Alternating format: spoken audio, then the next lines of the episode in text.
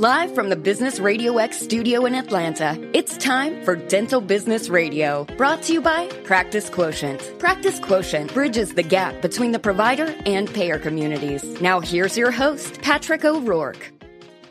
Hi there. Welcome to Dental Business Radio, friends of the dental industry. This is your host, Patrick O'Rourke.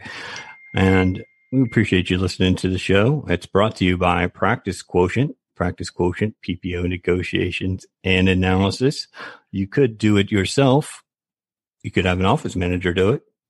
Mm, you can also do your own taxes and represent yourself in a court of law. Doesn't mean it's a good idea. So if there's a lot of money on the table, you should call, give practice quotient a call. So with that, I want to welcome our guest, Dr. Jesse Jakubowski of Bay Center Jaw Surgery. Hello. Thank you very much for having me, Patrick. It's a pleasure to see you again, Jesse. And Dr. Frank Yee of Coastal Virginia OMS. How are you, Frank? I'm doing great, Pat. Thanks for having us. Ah, it's my pleasure.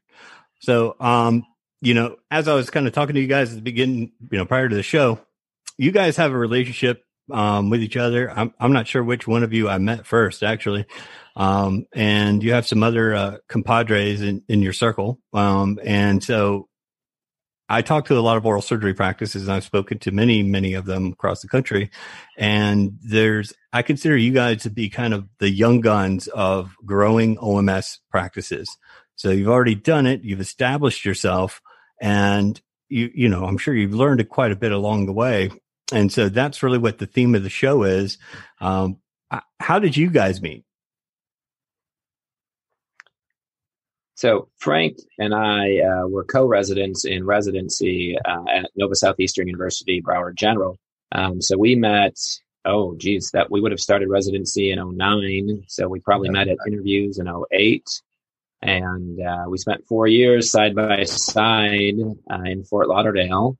Um, and so we uh, became pretty good buddies at that point. And I would say, you know, to this day, we probably talk at least by text almost on a daily basis um, about work and patients and things of that nature.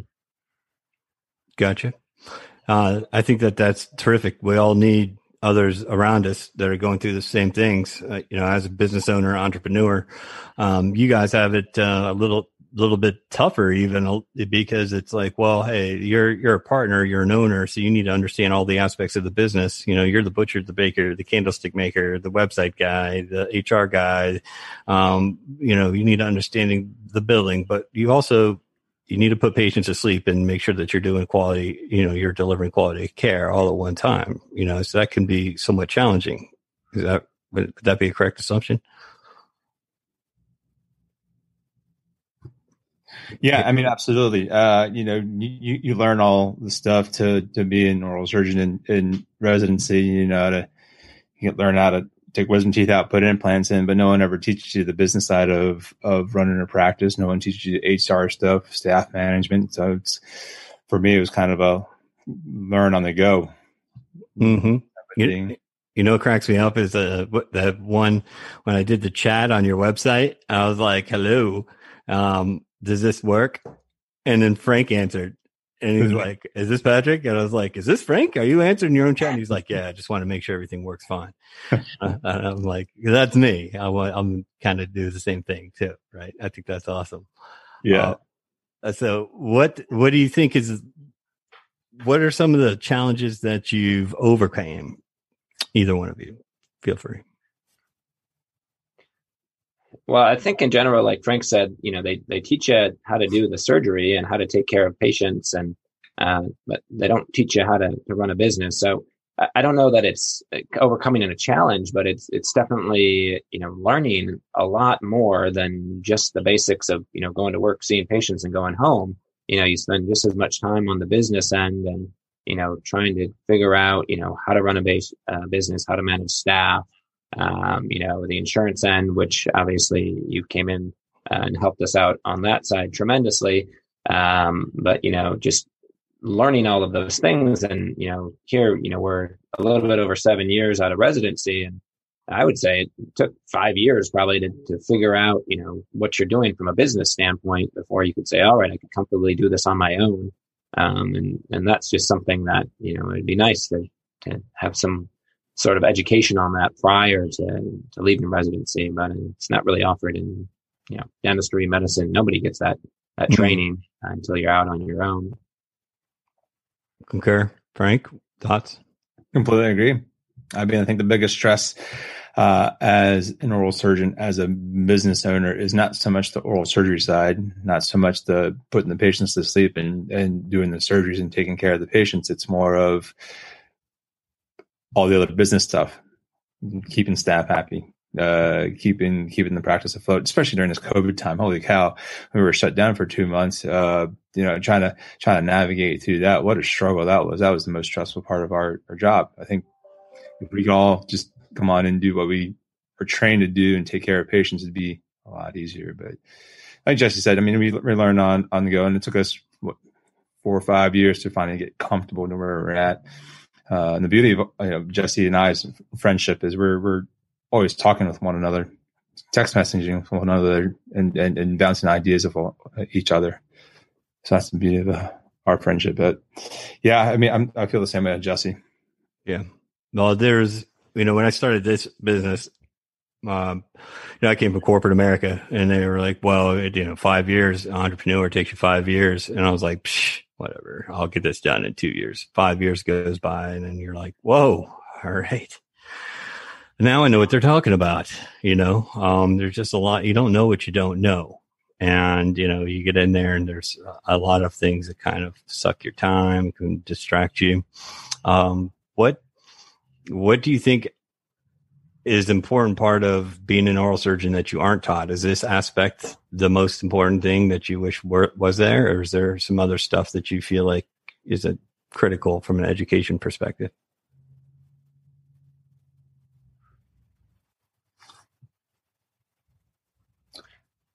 I'm sorry, could you repeat the question? I of what, what do you think is the most important part of being an oral surgeon that you aren't taught in school?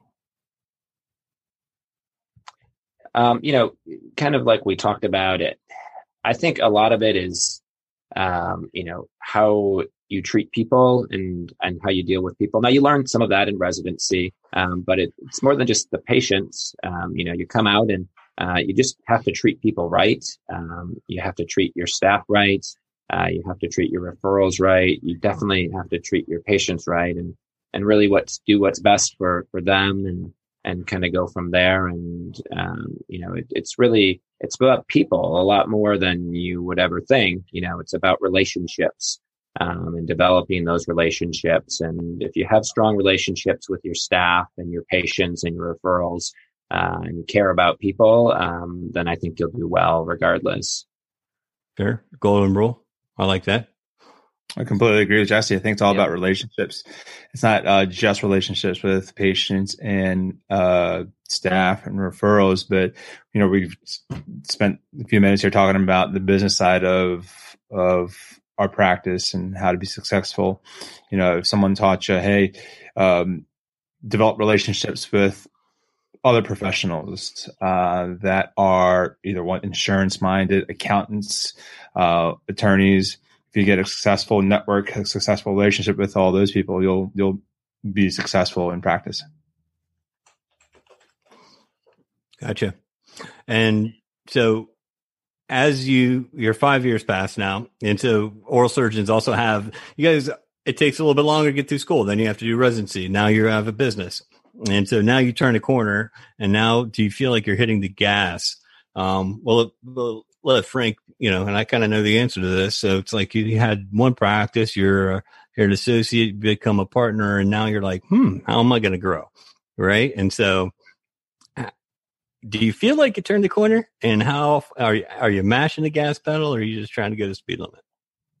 Describe I'm always, me, I'm always trying to mash the gas pedal as fast as I can, you know, uh, that's just the type of guy I am. But I, as far as, uh, I, I, think I'm still learning every single day, right? You know, uh, there's always a new challenge that that I that I'm met with every day. I mean, just recently, you know, we've we're having problems with our practice management software system, and uh, to jump from that software system to another is just a whole, you know, different. It, it, it's it's something you learn something every day, but I feel like I'm comfortable enough to know, hey.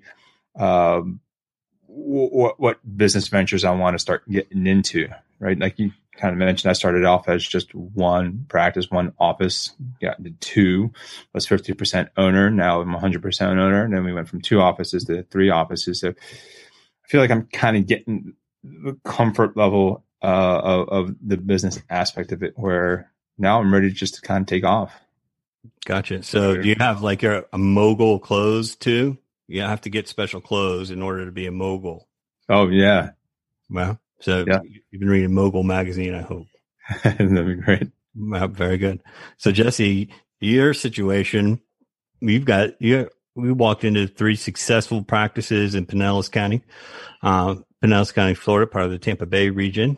Go Bucs! Uh, and Go Bucs! That's right and we'll give a little shout out to all of our friends and family back home in Tampa in a little bit. Um, for those of you who don't know, your host Patrick O'Rourke is a Tampanian. I'm born and raised in the city of Tampa. That's correct. Proud of it. Um, so Jesse, you you have six. You guys were when I met you guys already, you know, kind of you had a nice machine going, right? And so now it's even nicer. So where, as you're pivoting and you turn this corner and you see some open ground, COVID's been a little speed bump. That's for all of us, but you know, I think that's just temporary and a test of our, um, you know, test of our gumption, if you will. Um, so I don't want to get too deep into COVID, but I know it's a challenge and We all have a rut, but you're still the the future's bright. So what do you see as you pivot? Yeah, so I had a little different situation than than Frank did. Um, I joined a group practice um, seven years ago. Uh, it was two practices. Pretty much right after I joined, we bought a third practice. Uh, became partner within about a year um, from that point. Um, and yes, I'm blessed. I'm very happy and lucky to get the partners that I got that treated me fairly and equally from day one. And I walked into a relatively well oiled machine. Uh, not that it's a machine, but uh, you get the point. I worked in, mm-hmm. walked into a very nice practice, a very well respected practice that I'm very happy with. And so, um, you know, we continue to be partners to the day. There's three of us um, you know, this past summer, uh, we did bring on an associate as well. So now there's four of us uh, with the three locations. Uh, and we'll always be a group practice. Um, you know, there's, you know, well, as soon as our new guy is ready, um, he can join as as partner, and um, we'll keep doing what we're doing. Um, you know, and and the practice is, is doing well you know whether or not we'll grow or we'll expand uh, you know i think that's obviously a, a, conversation i would have with my partners as opportunities arise. Um, but at this point, I don't think there are any plans for that. Uh, just to continue, you know, working hard and, you know, the future is unpredictable. And so, you know, I'm always, you know, kind of the same way as, as Frank. I'd like to keep my foot on the gas and, and just be prepared for anything that might get thrown at us.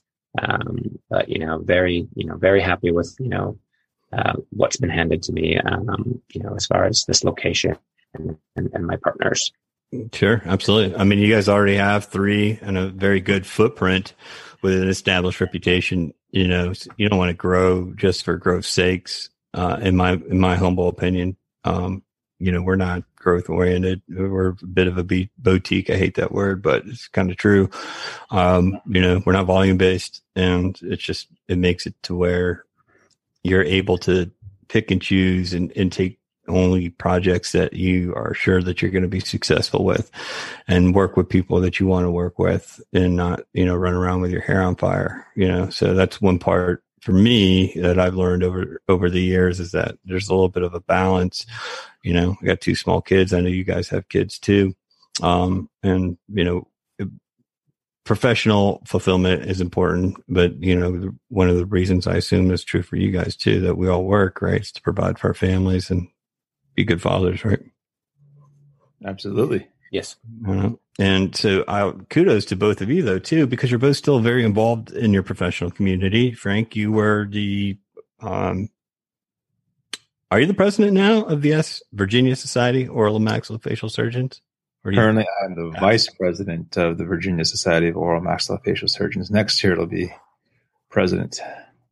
Gotcha. Very yeah. good. So, and I've sat on some boards before. I mean, it's a commitment. It's like multiple years because you got to go like secretary, treasurer, vice president, president, which is like a whole second job, by the way. Oh my gosh, absolutely. Yeah. And then you're the, then you're the, uh, you know, previous past president, which still has its obligations. It's like a, it's like, um, you know, after you work out, you have to have a little routine afterwards and Yeah. make sure the president's doing okay. Um, so that, that's a lot to take on in addition to being a father, being a husband and a business owner and a mogul. Um, so what, what's been the most satisfying thing about that type of, you know, time and effort spent for you? With the the VSOMS, Yes, sir. Um, I tell you what, you no one ever tells you when you first commit to the SOMS uh, to an officer position that hey, this is a four year or a five year commitment, you know. And uh, I committed when I just had two kids and everything was going smooth, and now I got a third kid, and, and I'm running around with my head cut off. But um, you know, I, I I I really love this organization. It it it really helps, especially here in Virginia um, keep our specialty in the forefront. It basically fights for our specialty, whether it's anesthesia rights, uh, insurance rights, um, uh, licensures. You know, that's that's really kind of the gratifying part about being an officer is you get inside scoop of what's really going on with my profession. And I feel like what I'm really trying to do is trying to protect my profession, trying to protect my specialty here in Virginia. So that's always gratifying. Yeah, it's key. It's key. And you know, you do some education and some professional development yourself, Jesse. Why don't you tell tell us about that? Yeah, sure. I'm involved in a, in a couple of things. I'm actually uh, just became executive board on our county dental association, and so that's a five year track to president. So in, in five years, I'll be president of that.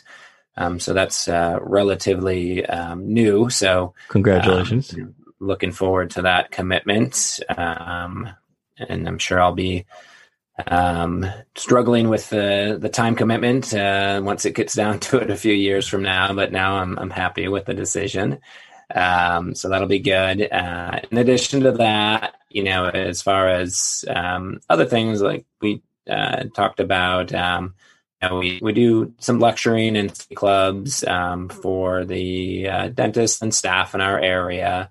Uh, so we do that as a practice, um, probably five or six times a year, and that can had been a pretty big group, uh, 150 or so um, per um, study club, and uh, we did start that back up this fall, but uh, we're kind of limited in space, so we're down to about 70 attendees, and we've had two lectures this fall. Um, so we do that, which is a great way to get out there and talk to dentists and and teach and educate and get feedback from them. Uh, in addition, uh, I lecture uh, at our local VA has a general practice residency, um, and so I go there and lecture to their residents a year. Then also um, still active um, with lecturing to um, some of the, the LECOM groups, which is um, uh, LECOM is Lake Erie College of uh, Osteopathic Medicine, which is has a branch down in Bradenton. And so I had taught at that school for um, the first two years I was out of residency. I was um, oral surgery program director there uh, for two years. And then um, I went full time at private practice, but I'm still involved with them. And I still have students that come up and shadow me uh, from the school as well. Um, so kind of a little bit all over the place with the education, but still, still nice to, to stay involved and, and to talk to people and, and teach. Gotcha. It's nice to help people, right? It's fulfilling, giving back. You know, trying to say, "Hey, look out for these potholes too." Yeah. Do you ever get involved in the business conversations? Not necessarily, but they're, you know, the dental students are so focused on dentistry and oral surgery that, you know, the, the funny thing is like, I, I love finance. I love personal finance. I love tax law. I honestly, if I go back and teach again at, at LECOM, I would love to give them like a little mini finance course or business course or something like that, uh, just to prepare them, you know, more than I was prepared because that's, you know, I'm I- I really think- into that. I think you So, should, uh, for sure. I Yeah. think that's a that's a brilliant think- idea. Yeah, yeah, it's on my radar for the, the future. So we'll see how things fold unfold. I, I, and it's this has just been my observation, and this is anecdotal, but you know, there's kind of uh, two schools, right? Uh, and I, I say the new school, but the new school of of doctor owners are are more entrepreneurial in in mindset and spirit. They tend to be more.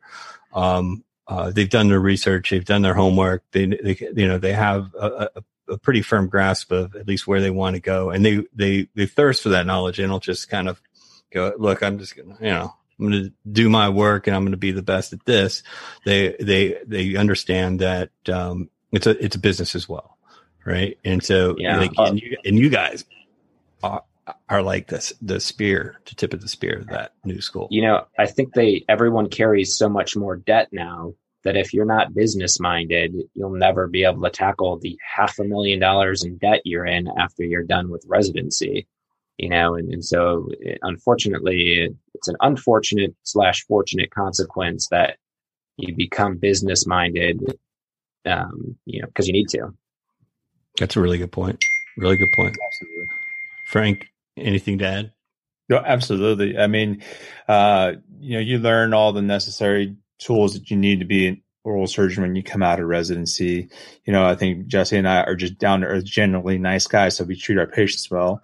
We're always going to do the right thing. But what we've kind of learned over the years is that, hey, if you look at the trend of not just oral surgery, but dentistry, you know, dentistry is probably more ahead of our time than, than oral surgeons are. But, uh, you know, if you look at the trends of Google, uh, um, you know, out, out, outpatient marketing, um, public marketing, uh, you really need to start having that kind of business mindset if you want to be successful in life or in successful in, in, in business. And just like Jesse said, our debt load these days is just astronomical that if you just sit back and just expect patients to come through your door because of your just your name and the way you treat people, it, it, it that, that's old times or now. if you're extremely good looking like Frank Yee.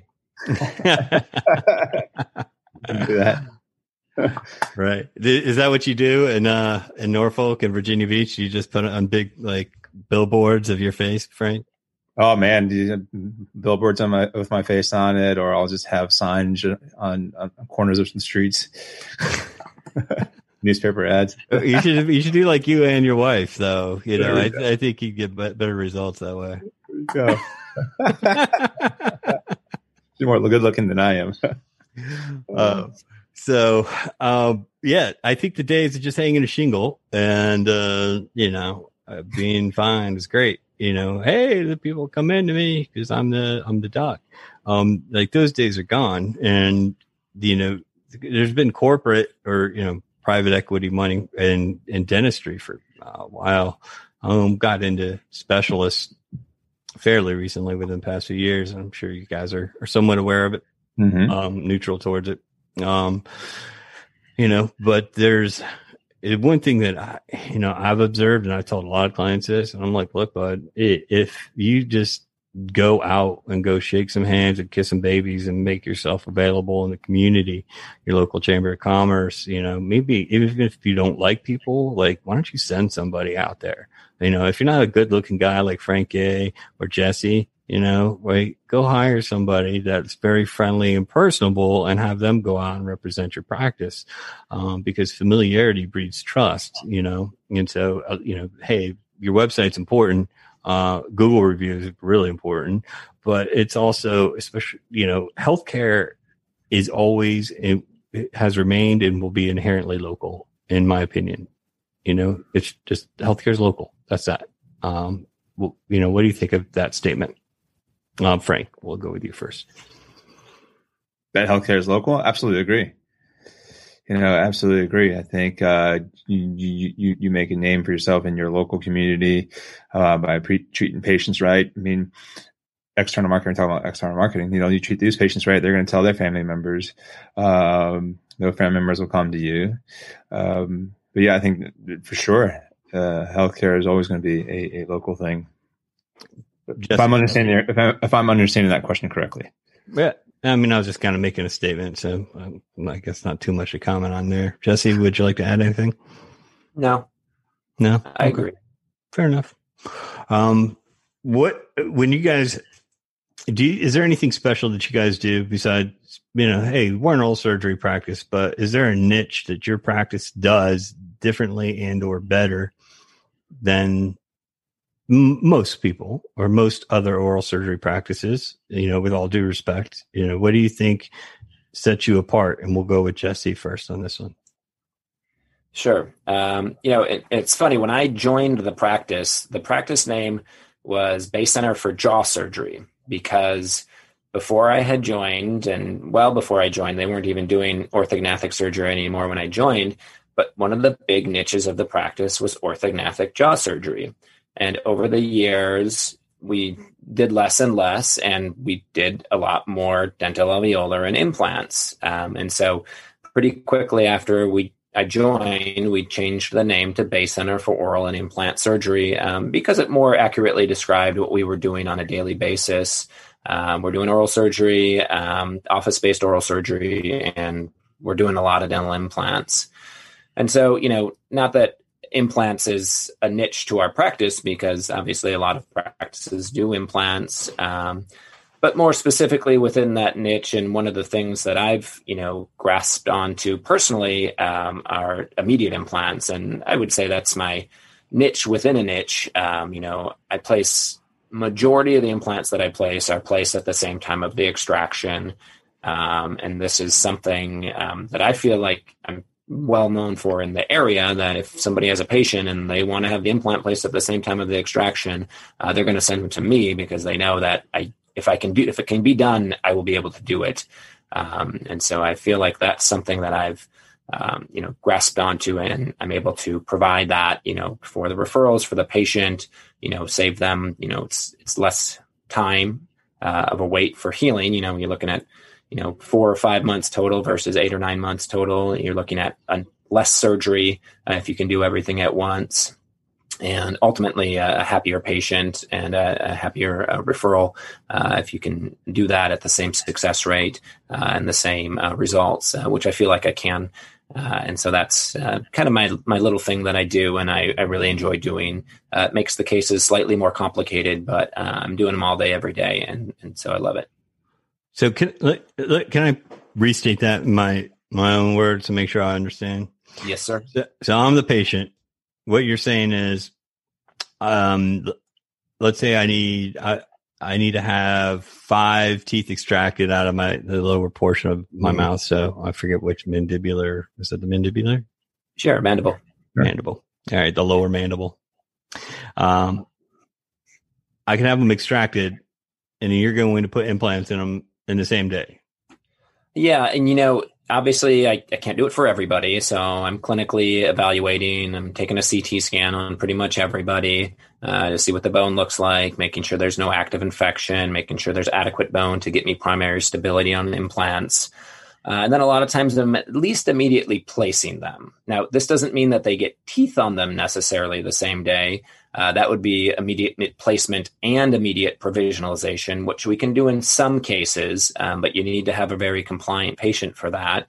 And so immediate placement means that I can take the tooth out and put the implant in and leave it in there for four months, and then they get a tooth back um, at the end versus a more conventional way. You take the tooth out, you bone graft, you wait four months.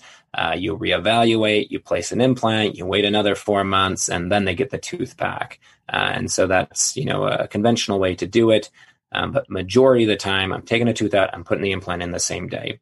And in some cases, I'm taking a tooth out, I'm putting the implant in, and we're putting a provisional tooth on it the same day. Uh, so it just kind of varies um, on case by case, but I'm doing that more than half of the implants I place are that way. Well, that sounds like a whole lot of awesome as a consumer. So yeah because yeah. it's the one thing I can't make more of is time. Mm-hmm. So if I need something done, I, you know, I don't want to make, I don't want to wait four months and make a bunch of appointments. So the more we can knock it out, especially if we have a, an established high degree of quality, you know, that's, uh, that's attractive to, to busy people. Um, you know, I mean, everybody's busy, but as a business owner, um, time yeah. time's money, right? I, I think that's awesome. I learned something new every day about oral surgery. Um, I, I did not know that you had the extraction, then you wait, then you put in the screw implant. But, right. Yeah, yeah, yeah, to a layman, right? So Looks there's like a screw, not not, yeah. not all oral surgeons listen to this phone Sure. or listen to the show. Tom Brady could be listening to the, to the program He, right he now. is. He- I texted him earlier, so he'll be listening. You're So doing Antonio, Antonio Brown's listening to it too. listen. You guys are doing a great job as a lifelong and and long suffering Buccaneers fan. Bravo. This is Yeah, it's going to be an interesting year. That's for Yeah. sure. Um, so, you know, but so to us regular patients, it's a screw. I, I got to pull it out. You're going to put a screw in there, and then what happens? I walk out with like screw mouth, like, like. So, you know, everything's usually covered with tissue and bone when we're done. So you walk out, it looks like nothing happened. You look in there, you just see a hole where the tooth was. Um, it undergoes a phase called osteointegration, which means the bone fuses to the outside of the implant, uh, kind of becomes a part of your body, and that can take around four months or so. Um, and so it just sits in there usually. Um, you know, if it's a front tooth, we get something temporary removable made that you can wear while it heals. If it's a back tooth, we kind of usually just leave it out and you just go without the tooth for four months. And like Dracula teeth. could be, I mean, if you wanted it, we could make that happen, but usually normal teeth. Gotcha. Okay, well, it's Halloween time, so. Yeah. Um. All right. I, I didn't. I did not know that. So you have the interim, then you come back, and then you're putting on the top, the top, which I've seen many times like Amos. You know, I've seen the demos, and then you put the cap on, which looks better than my normal teeth, basically. Yeah. Definitely. Definitely better than your teeth. Definitely. Yeah. Uh, I'll be coming down there. I might need to stop by. I didn't know I could get it done that quick. I could do it over We'll it. Thanksgiving. Um, Yeah. yeah. I definitely need to. Uh, I know sometimes clients look at my mouth and I'm like, "Hey, eyes up here, buddy. Eyes up here. I see what you're looking at." Um, uh, You, you have a beautiful smile. You have Well- a beautiful smile. well, thank you, thank you very much. I don't want to be too pretty, you know. Mhm. Um, Yeah. So Frank Yee, um, you can't you you can't use Jesse's, No, so you're gonna have to come up with something else that's cool about your practice. you got it. So no, we don't do it. We we, we are your running uh your typical um, wisdom teeth implants, dental extractions, but we don't do nearly the volume that Jesse does. I feel like our niche here in uh, our practice would be orthognathic surgery. And it's funny that I got into a practice that does a lot of orthognathic surgery. You know, in residency, oh my gosh, I, I that was not one. That was not a procedure I enjoyed. I don't know if you enjoyed it, Jesse, but doing it down there at Nova, I did not like it. Um, took us eight hours to do a double jaw. Um, so I got out of residency thinking I'm not going to do another orthognathic surgery, but things happen for a reason. I got into this office that does a lot. Um, we do probably about 10 to 12 double jaws a year. And I have found that uh, I've grown to really enjoy it, to really like it, to, to, to change someone's life by just changing their smile, right? Just putting their jaws in a better position, correcting their bite, whether it's a bite problem, a TMJ problem. Some patients come to me and say, Hey, I have sleep problems. I have sleep apnea and I hate my CPAP. So let's do orthognathic surgery. Uh, and, and I find that procedure in itself to be very, very gratifying, very life changing. That's interesting. I've I've heard that. So orthognathic surgery, from what I've been told, from we have a lot of oral surgery clients, is very satisfying. and It's also complex and very labor and time intensive. You have to create models.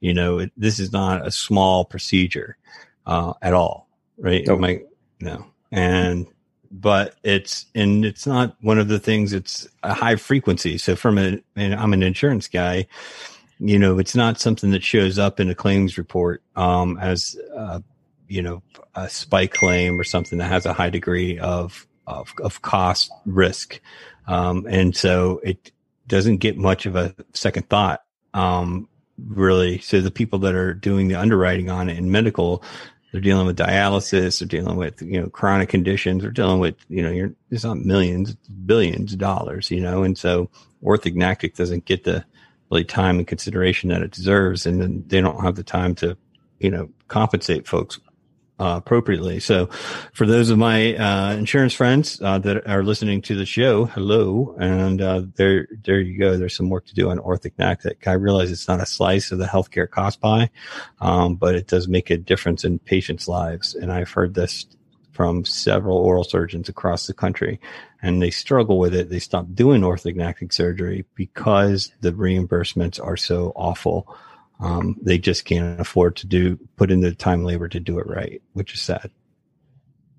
Absolutely, that's one of the biggest downfalls of orthognathic surgery. That's why oral surgeons don't really want to do it. Um, let's face it, you spend about five or six hours in a hospital to do a procedure, take on higher risks, where you probably just stay in the office and do two or three sets of wisdom teeth and make the same amount of money and take the lower risk. Um, but here in our practice, you know, we feel like we want to offer that service to our our patients, not just our patients, but to our orthodontists. You know, we know that not all patients can be corrected with braces or just Invisalign, so we want to provide that service to them. Excellent point. I think that's that's very noble um, of you, and you're probably one of the very few that do that in the greater Virginia Beach, Norfolk area, right? Mm-hmm. Yeah. There you go. Um, what are you guys seeing out there that is troublesome or that you're keep causing you to sleep, you lose sleep at nights? Jesse, go to you. Um, I would say in, in general, from a, a, business standpoint and not from COVID or from the election or things of that nature, but from a business standpoint, uh, the expansion of DSOs, um, you know, buying private practices and, you know, converting, um, you know, just in the seven years I've been in practice here, I, I think there's between our three offices, there's maybe around 200 practices that could refer to us that are in our in our, in our area. And I would say over seven years, I've seen close to 10% of those sell out and be bought out by a DSO. That's, you know, even if it's a smaller one where they only have, you know, four or five locations, you know, in seven years, seeing, you know, almost, you know, probably around 10% or close to 10% of private practices not being private practices anymore, you know, it's a disturbing trend. Um, you know, that ultimately, you know, from a specialist standpoint, you know, you say, well, why does that matter to you? Well, you know, obviously there's less people referring us patients. Um, you know, I don't know if people know this, but most of a DSO's model is to keep all procedures within the practice. And that usually means that they are hiring an outside oral surgeon or periodontist to come in to their four or five locations and do all of the oral surgery, and someone else to do all of the um, perio, and someone else to do all the endo. So they have their own specialists. And mm-hmm. so, you know, although DSOs aren't buying specialty practices, they don't want to. They don't need to. They want to buy dental offices and then put specialists inside of them and increase revenues secondary to that. And so that's, you know, probably the big, biggest threat out there, um, you know, to a private practice, not just oral surgeon, but specialists in general is as more dentists get bought out by DSOs, there's going to be less and less patients referred out to us, you know, and if I saw 10% go in seven years, you know, does that mean in, you know, within 70 years that everything's going to be DSO? You know, probably not, but uh, you see where the trend is going. Mm-hmm.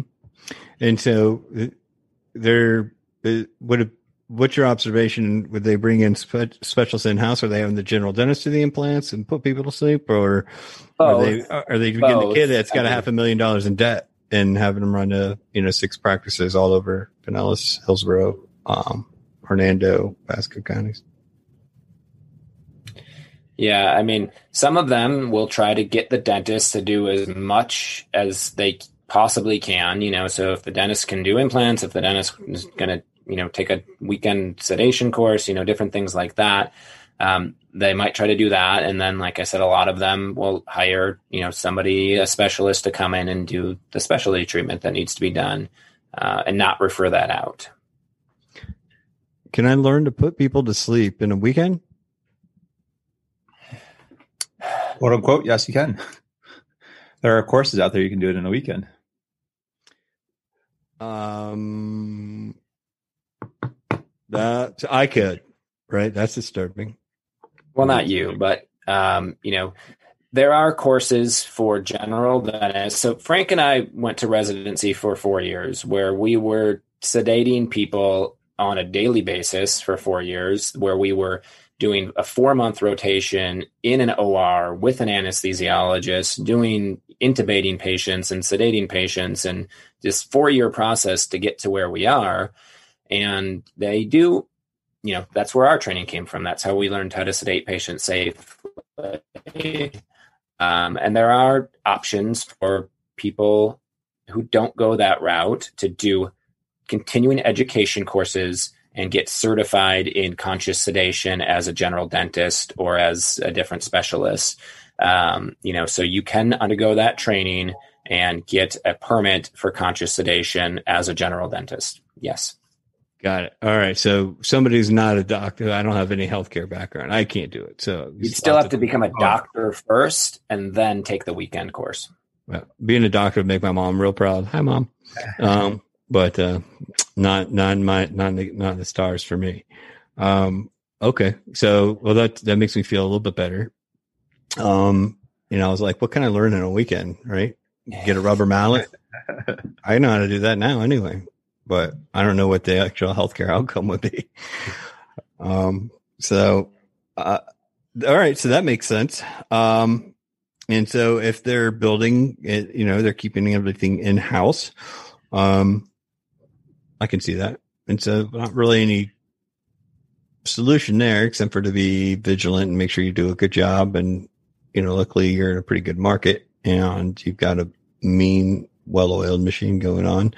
Um, Frank, is, it the same thing for you or is there anything else keeping you up at night besides COVID, the election, your kids, and corporate dentistry buying up all of your referring general dentist practices.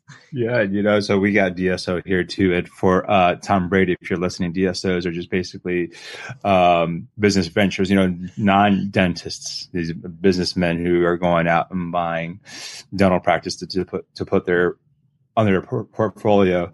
So the difference in that mindset is, hey, they're business first and then patient care second. Whereas, you know, Jesse and I, we're always about patient care first. Yeah, we're business minded folks, but we're about patient care first. Then we're about the business.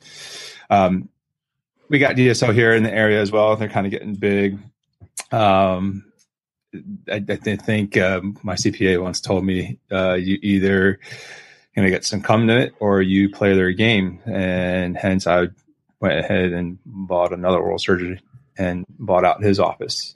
And I might consider doing that here in the near future. Um, not so much to have the same business model, it's just to have a bigger presence in their area, right? Less, less, less to worry about if, if DSO is coming in and, and, and taking up all these dental offices.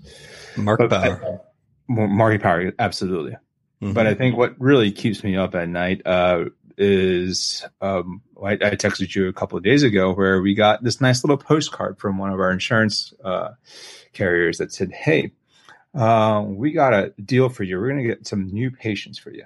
New patients. New hey, patients. Great right? news. New patients.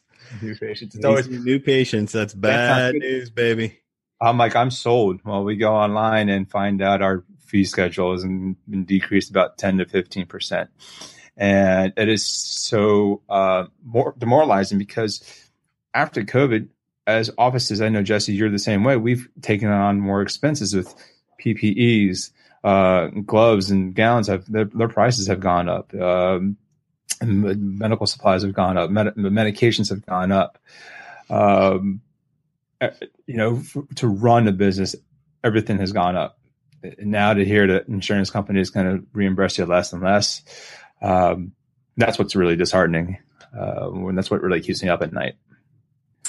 Well, that would make two of us. um, you know, thank you for bringing that up. It's actually, it's something that we're trying to get the word out, you know, to those, uh, my friends, colleagues in the insurance industry who may be listening to this this is the challenge, right? So I can see Frank right now on his beautiful face. And so, you know, you guys can't see his face. You guys are all in boardrooms. You're making decisions. And I'm, I'm a little bit disappointed in, in, in some of us, us being the insurance industry, that uh, you know I figured that COVID would kind of bring us all together and we'd be somewhat reasonable um, and not use it as an opportunity to um, you know I get it. Hey, it's business. You got to control your cost of care. We see an opportunity that we can bring our cost of care down for years to come. I get it. At the same time, you got business owners there out there that are doing the best that they can, and they're buying all of this equipment, and um, it's not like they're charging your full fee. Um, familiar with the contracts, um, the discount is fair. And so now we're going to slice them even more. Um, I, you know, I really think that, and I'm sure to be fair to everybody and respectful, um, I know that there's two camps in that boardroom. I know there is. And there's one camp that says we got to do what we got to do. And the other camp is like, you know what? Our product here is the doctors. It is the network. And the only thing, the last thing I will say to all of you who are listening, you can only tax the people so much before they throw your metaphorical tea into the harbor. And I will leave the rest of the conversations to be in private. Um, but thank you very much, Frank, for that. Um, that definitely keeps me up at night. Um, there, there's not the, just one carrier right now. There's a couple of them, and some of them, like you know, to be fair, carriers are all different. They're not all doing the same thing. Some carriers doing really awesome things, helping out the provider community, helping out the member community, helping out their own local communities, and some of them are using this as an opportunity to um, be unfair. And I'm being as polite, polite as I can. Um, so, um, with that, um, let's see here. What else do we want to talk about? What is unique about the Virginia Beach ecosystem? You know, um, your market there. What do you like? What do you love about Virginia Beach and Norfolk? Oh my gosh! So, uh, you know, at first I had no ties to Virginia Beach whatsoever. I, I am a Pennsylvania guy, so I grew up in Lancaster, Pennsylvania. Um, went to Pittsburgh for for eight years for undergrad and dental school, and then I moved down to Fort Lauderdale for oral surgery training. Uh, when I got out, I realized, man, Fort Lauderdale is too damn hot. Pennsylvania, too damn cold. You know, so I literally took a map and I told my wife, was my fiance at the time, I said, listen, let's look on the map. Virginia Beach, North Carolina, they're in the middle between Pennsylvania and Florida. So it's got to be the best of both worlds. So we took a shot and came up here, and uh, we've been up here for seven years now. We just love it. So uh, living in Virginia Beach, I mean, we got obviously the beach. You want to go to the beach? It's it's right down the road. But, hey, if I'm tired of the beach, I want the mountains. I drive three or four hours west of here, past Richmond to Charlottesville. I got the mountains. Uh, if I want to go to DC, it's a four hour drive up north of DC. Um, so it's got a little bit of everything here. Uh, great community to raise kids. Um, there's a lot of um, cool events and farms and that, that, that, kids love up here. So uh, from a from a community standpoint, we just we just love it up here. So much to do. It's awesome. I, I, like that area too. And being from Florida, it is too hot. That's why I'm here. But and then you got to keep going north, and there's snow. Uh, yeah, I can't. No, I, no, this is far north as we're going to get. Um, my wife's also a native Floridian from uh, from Broward County. She's East Coast Florida. I'm West Coast Florida. There is a difference um, for those of us that are Floridians. Know, um, Jesse, are are you a native Floridian? Are you from? Are you from the Sunshine? No, I'm from Wisconsin. Okay. So you got down, you're like, holy smokes, no snow. This is awesome. yeah. So um, I did move to Florida just with the thought of getting out of Wisconsin for a while. And then that I would go back to Wisconsin where my dad was a dentist. and I would join his practice and the rest would be history. Um, that being said, I ended up in dental school, decided I wanted to do oral surgery. Um, also met my wife, who is from Clearwater, Florida. And so um, we set our sights on the West Coast um, after residency. Uh, ended up in St. Petersburg. Um, West Coast of Florida, you mean? West Coast of Florida, correct. And you're, you're right. There is a, a, difference. you know the uh, the East Coast and particularly Fort Lauderdale and Miami, people are not as nice as they are in the St. Petersburg area. I will leave it at that. Um, you know, so we ended up in St. Pete, um, closer to her family, and you know, same thing. I love it here. Summers are hot, okay, but you know, right now, you know, for the next eight months, it's going to be beautiful here. Um, you know, just get out on the water. You know, I love fishing, and we're going to be doing the, the big King of the Beach uh, Kingfish tournaments this weekend. So I'll be doing that uh, with some friends, which will be fun. And you know, we'll be fishing while everybody else is shoveling. So, um, you know, we got that going for us. Yep. I'm co- I'm coming I'm coming back home. It's gotten gotten cold all of a sudden. I'm like, okay, all right, we're going back back to Tampa for a little bit. Um, my son loves fishing. It's the only thing he loves more than video games. I don't know. Like he just digs it. He watches like fishing shows and stuff too. So like every chance I get to, you know, take him out fishing, he digs oh, it. Awesome. Yeah, and he's not like not hating me for pulling him off of the video games or making him play basketball or something. Um, so yeah, this is the time of year where I really miss Florida. Um, and you know, sometimes people call me like from Cleveland or even Wisconsin and they're like, Hey, Pat, will you come, you know, non COVID times, will you come speak at our study club or our meeting? And I'm like, uh, in February? Mm-mm. No. Mm-mm. I, I don't. I don't own the clothes that would get me like from the airport into the car and like get around safely without freezing to death. I don't think. Right? You gotta have special clothes and underwear. Um, so those of you that are yeah. up north, God bless you. Um, I really hope that you are uh, enjoying this show. Um, we're not judging, just saying that you guys have it harder until you're tougher. Rock on.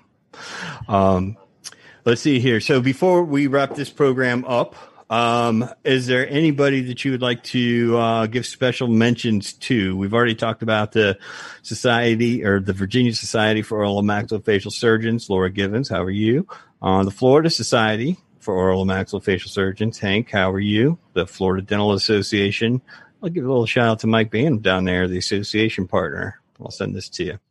Um, I'd also like to say um, hello to the Cavicles family, Aparicio, um, Michaela Munez, Mike Cole in Tampa, Argus Dental, the Zambrano family, my family, everybody in Tampa. I'll be coming back soon.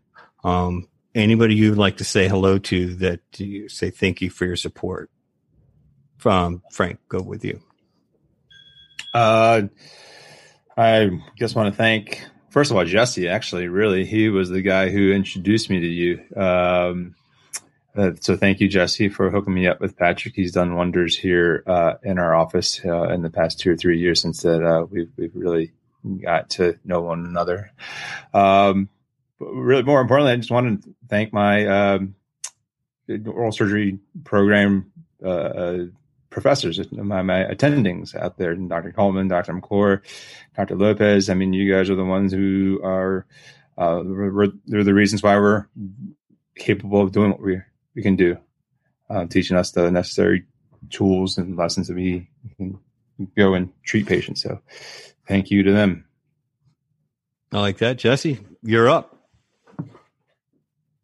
Sure, sure. Well, uh, thank you, Patrick, for having us on your show. I appreciate that, and uh, uh, for helping uh, make that happen as well. And uh, same shout out to uh, Nova Southeastern University and our, our faculty there. Um, you know, they provided us with a great education and gave us the building blocks um, to build on for what we've become today. Um, you know, obviously my wife and, and kids as well for supporting me through, you know, my education and my career. Um, you know, and then my partners at the practice for just giving me the opportunity to join and um, really uh, join something special here in Pinellas. Terrific. I'd like to thank both of you, not just for being guests, but for your confidence and you know your business place and practice quotient. Uh, I'm pretty sure you guys are happy with it. I appreciate your referrals and all the nice things that you say about me in public and private. Um, And I'd also like to thank John Ray and all the team at Business Radio X Studios for making things happen. They do a great job producing the show. And of course, we need to thank our sponsor, Practice Quotient, PPO negotiation and analysis, a national firm that specializes in strategic guidance on all of your PPO, DHMO, and EPO contracts. You need to talk to an expert when the stakes are high. So uh, thank you very much to Practice Quotient and everybody on the Practice Quotient team. Scotty and Nikki, hello. You guys do a great job. Thank you very much. Um, so with that, this is your host, Patrick O'Rourke with Dental Business Radio with the young guns of OMS signing off. Until next time.